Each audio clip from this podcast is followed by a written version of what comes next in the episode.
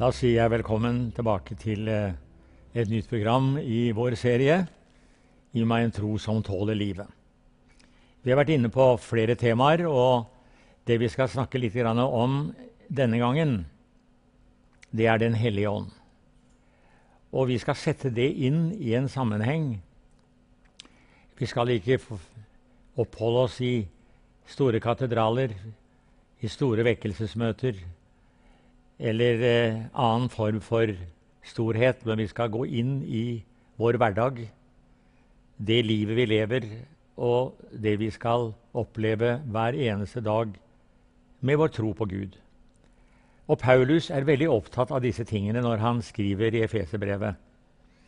Da mener han at kristenlivet vårt det skal selvfølgelig først og fremst skinne av storheten over at vi er Guds barn, og vi skal glede oss over det. Det har vi de tre første kapitlene i Efeserbrevet som snakker om det. Men så tar han opp i de tre siste kapitler hvordan dette kristenlivet skal leves. Og da sier han noe som blir nøkkelen i det vi skal se på nå. Og gjør ikke Den hellige ånd sorg, Han som dere har fått til seil til forløsningens dag. Det som Paulus er opptatt av, det er, det er i hverdagen og i vårt liv som leves, som det kraftfeltet skal åpenbare seg. Og Når det gjelder Den hellige ånd, så har den en veldig bred plass i Bibelen. Mer enn 500 skriftsteder handler om ulike sider ved Den hellige ånd. Vi har gitt Ånden for liten plass. Vi har begrenset ånds ytringer bare til små ting, som bare kan dreie seg om ytringer i form av kanskje lovprisning, tungetale. Og så har vi kanskje latt mye av de store, rike velsignelsene utebli. Han, Den hellige ånd, er nemlig nøkkelen, sin nøkkeloppgave i nådens tid. På pinsedag skjedde det som vi vet. De frelste fikk oppleve en ikledelse av kraft som forandret hele deres liv. Den frelste Gud planla, ble fullført av Jesus, og den skal Den hellige ånd forklare oss gjennom evangeliet. Hans oppgave er å bryte grensene fra en begrenset åndsutgytelse til en grenseløs. Å utvide 12 til 120, Joels profeti ble oppfylt, i de siste dager vil jeg utgyde min ånd over alt kjød. Det skriftstedet er fra Joel, og det viser Den gamle testamentets profeti om åndens gjerning. Vi har sett det skje, og vi kan slå fast uten Den hellige ånd har vi ikke hatt noe evangelium. Ingen bibel, ingen profetier, ingen ny fødsel, som jo er den åndelige, rike velsignelsen vi har. Ikke tegn og under. Ingen menighet. Er det da merkelig, når Ånden stenges ute, at ikke Ånden som blir hjemløs, men det er menigheten som blir det. Formaningene er utslukk ikke ånden. Gjør ikke åndens sorg. Det er faktisk på en måte to ganske sterke formaninger til hvordan vi skal behandle det åndelige liv og behandle Den hellige ånd. Så kan noen spørre hvem er Den hellige ånd? Det hadde ikke gått så mange år før dette skjedde. De kristne gikk ut med evangeliet mange steder, og Paulus kommer til Efesus. Der møter han en liten flokk troende som har blitt vunnet, trodde på Jesus, hadde hørt de gode nyheter. Men da Paulus spør dem fikk dere Det hellige ånd da dere kom til troen, så sier de vi har ikke engang hørt at ånden er kommet. Det var fullstendig ukjent med det største av alle under i kristendommens frembrudd, nemlig åndsutgytelsen. så vet vi at det førte jo til at de måtte da ha litt samtale på dette. Og Paulus han underviser dem om hva Den hellige ånd var. Og de eh, var åpne, mottagelige. Og når Paulus ber for dem, så opplevde de dette fantastiske mirakel å bli døpt i Den hellige ånd, og de begynte å tale i andre tunger. Tungetalen fulgte da med en gang med i forbindelse med dette. Et fantastisk mirakel. Og det som da skjer, det var at selve frelsesopplevelsen, troen på Jesus, fikk en helt ny dimensjon. De så plutselig at dette er en kraft som vi trenger, og med den kom nådegaver som de ble utrustet med. Og vi kan godt si det å ikke kjenne Den hellige ånd betyr jo at man har tapt store verdier. Og det ser vi hvordan dette endret seg, og så begynner vekkelsen å komme. Og når det gjelder undervisningen om Den hellige ånd, så står det veldig tydelig Vi kunne gå gjennom bare ganske kort et lite resumé av det. Den hellige ånd har en guddommelig tilværelse. Den var med i skaperverket. Hvis ånd svevde over vannene. Det er også slik at Den hellige ånd er alle steds nærværende. Den hellige ånd er tredje person i guddommen. Fader, Sønn og Den hellige ånd. Så de er så nær knyttet til hverandre. Du kan ikke tenke på treenigheten uten at du har Den hellige ånd med. Den kan godt sies å være Bibelens sekretær, som inspirerte forfatterne til å skrive og ikke minst førte fram de første Messias-profetiene som vi har i Det gamle testamentet. Helt fantastisk hvordan det opplyser profetenes tanker, og så skriver de om det som skal komme. Og Den hellige ånds store mål er å peke på Kristus. Den hellige ånd er hemmeligheten i Jesu liv. Bare legg merke til alt fra Jesu fødsel oppover i alle årene som han skal vi si, tilhørte den mer, den mer anonyme del av sitt liv. Så kommer han til Johannes døperen, og der opplever han at ånden kommer over ham. Og Jesus sier senere at han var fylt med Den hellige ånd og var ledet av Den hellige ånd. Og Den hellige ånd er Jesu talsperson i verden. Han er den som overbeviser, veileder, taler, leder. En person som må tillegges personlige egenskaper. Så kan man spørre hva gjør så den troende med Den hellige ånd? Jo, det som er det store, er at når Jesus begynner å undervise disiplene i sin avskjed, så får de klar beskjed. Det er en fordel at jeg går fra dere. For når jeg går til himmelen, så sender jeg dere en talsvalg som kommer til dere. Og så skal han være hos dere og han skal veilede dere. Og de opplevde hvordan dette da ble fullført og oppfylt på pinsedag, og var siden nøkkelen i hele deres kristenliv. Det som er det flotte med dette, det er at når Jesus gikk, så sa han dere får Ånden som en gave. En gave som dere skal få lov til å bruke.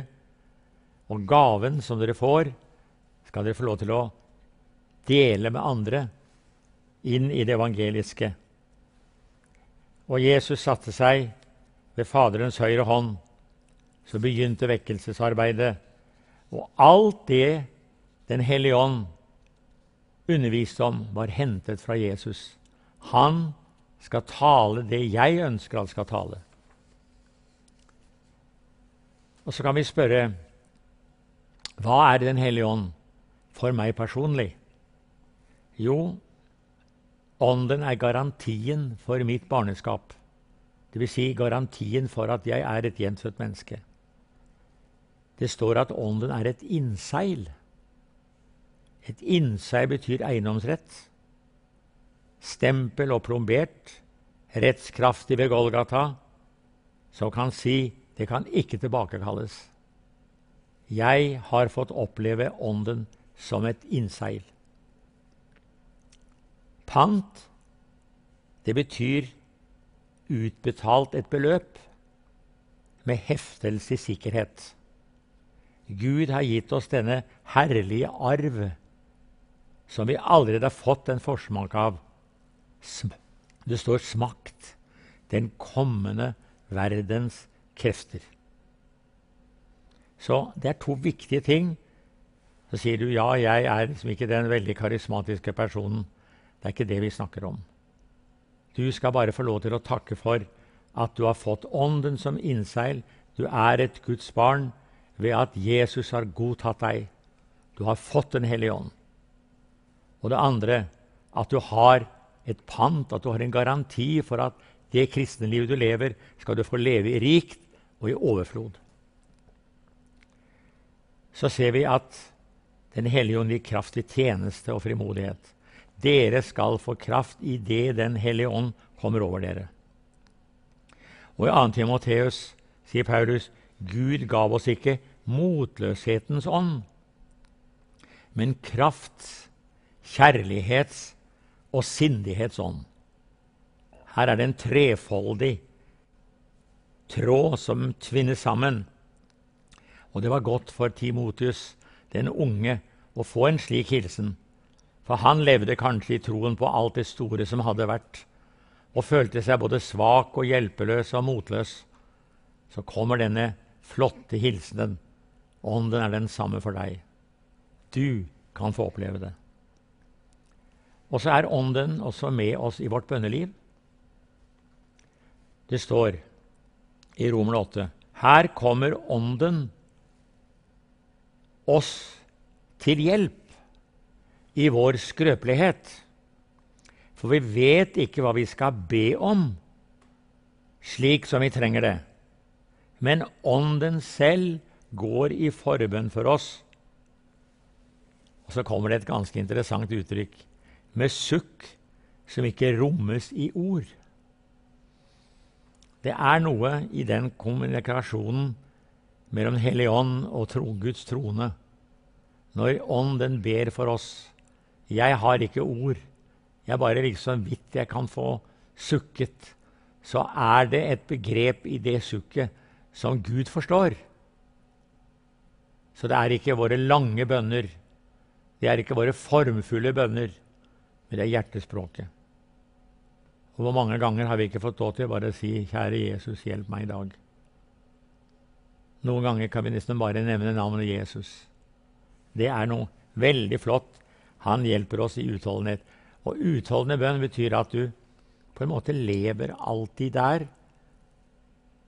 Og ikke nødvendigvis sitte med en bibel eller sitte på et møte eller være en søndag. Midt i jobben, midt i problemet, midt i hverdagen, under sykdom, hva det måtte være, så er det en bønn til Gud, Den hellige ånd, som egentlig leder og leder til noe godt. Og så er det det at ånden fyller oss også med glede. Jeg vet ikke hvordan du opplever det med glad kristendom. Kanskje vi har fått en veldig tung og litt eh, mørk farve over gleden vår. Det er mye klage. Men det står i Efeserbrevet 5,19. Vi skal tale til hverandre med salmer, lovsanger og åndelige viser, og synge og spille for Herren i deres hjerter. Altså, jeg forstår bare det ordet ut fra at her er det glad kristendom. Lovsang, tilbedelse. Og Går du inn i salmene og leser alle de herlige vers som står der, så var Det gamle testamentets salmesangere de, de, de kunne rope. De kunne, de kunne, vise dans og glede og begeistring. Og vi som lever i nådens tid, skulle enda mer ha gleden med oss. For det står 'gleden i Herren er vår styrke'. Når du møter en ting og bare ser det negativt, så vil du snart merke at det blir tungt. Men ser du tingene på en måte som at du kan glede deg og si ja, men her er det en løsning, her fins det muligheter, så kommer gleden til å bli en kraftstyrke for deg. Og så er det noe som er interessant, og det er at Den hellige ånd åpenbarer Og her kommer et litt sånn gammeldags uttrykk Kristi uransakelige rikdom. Det er, det er, eh, et ord som du nesten ikke helt greier å åpne. Det er så fylt av så mange fantastiske sannheter. Uransakelig. Dvs. Si, da er det håpløst å komme til bunns. Det er som en gullgruve. Til mer du graver, til mer gull er det. Og det er den rikdommen vi må ha tak i. Å treffe mennesker som er rike i Gud. Det er ikke det at de har masse velstand og, og knipser med fingeren, så får de alt de peker på. Rikdommen er det åndsliv du lever, og det du får lov til å gi hen. Og da har du også noe å gi til andre. Du har et overflod fordi du har fått tak i Kristi uransakelige rikdom. Og så er det noe som faktisk hører med her. Ånden danner vår karakter til Kristus likhet og holder forventningen om Jesu gjenkomst levende. Dannelse, det å være et dannet menneske, det er også et av disse gamle uttrykkene.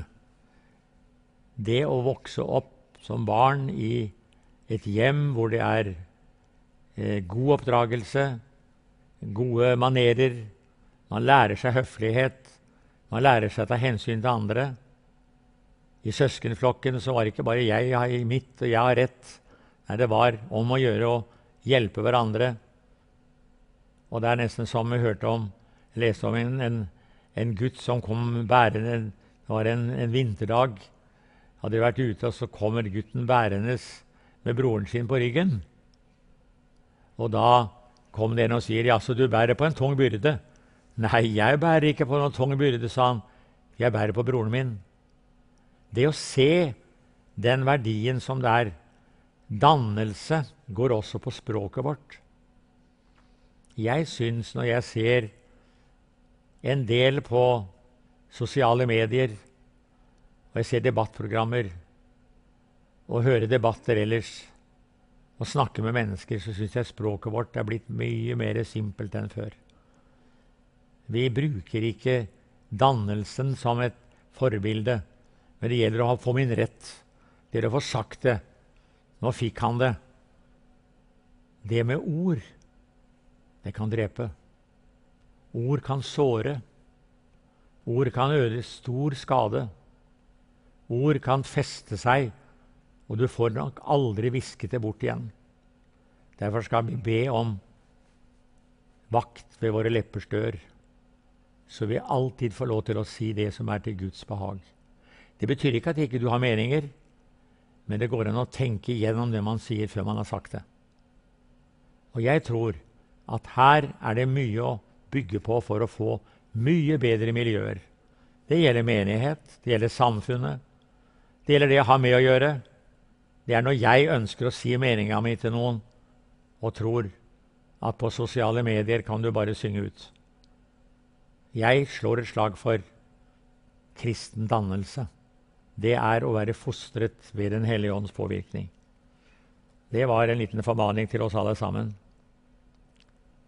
Og når Ånden betyr så mye for oss, så kommer spørsmålet, som Paulus sier, gjør ikke Den hellige ånds sorg.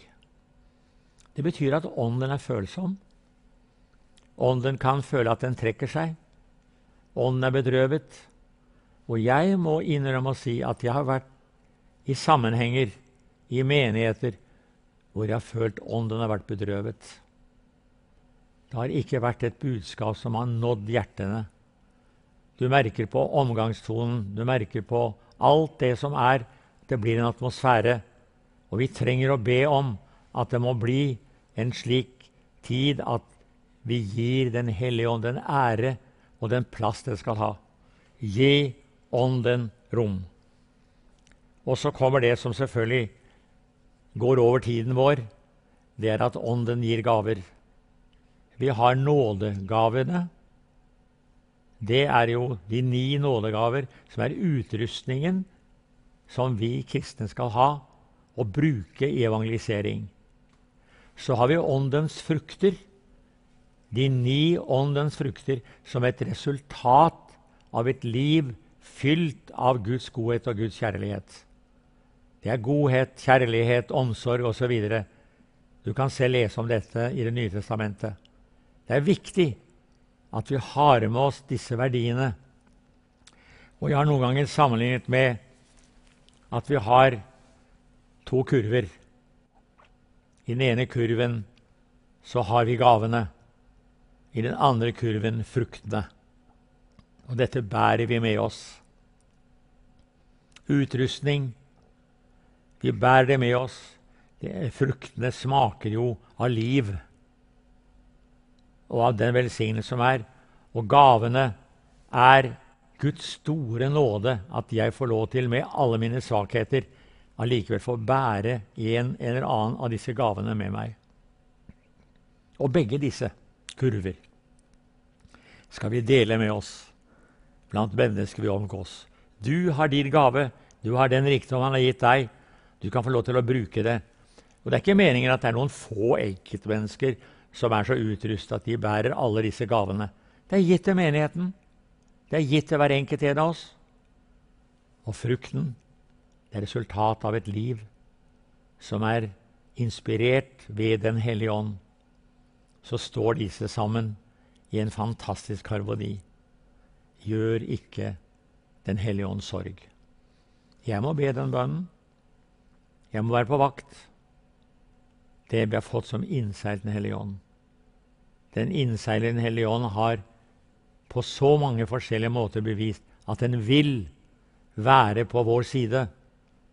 Men da må også vi hengi oss til Den hellige ånd. Et samarbeid og en enhet i et Kristusliv. Og så får vi lov til å stå der og se hvor rikt og spennende det er. Paulus han formaner gang på gang gjennom alle brevene sine og det sto fram en menighet på pinsedag, og man fylt Den hellige ånd, og de så så perfekt ut. Men så viser det seg etter hvert som tiden går, som han skriver brev. Formalene. Vær på vakt mot det, vær på det. Det er nesten sånn du lærer når vi lærte å kjøre førerkort. Da måtte vi lære alle skiltene. Da måtte vi lære oss sikkerhet. måtte vi lære oss å ha kontroll over de krefter som ellers kunne løpe løpsk. Og så fikk vi lov til å bruke alt dette til glede og velsignelse. Gjør ikke Den hellige ånds sorg. La oss be om å være åndelige, og la oss be om at Jesus Kristus gjennom det kan lyse frem gjennom oss. Takk skal du ha for at du har fulgt meg. Ønsker deg Guds velsignelse.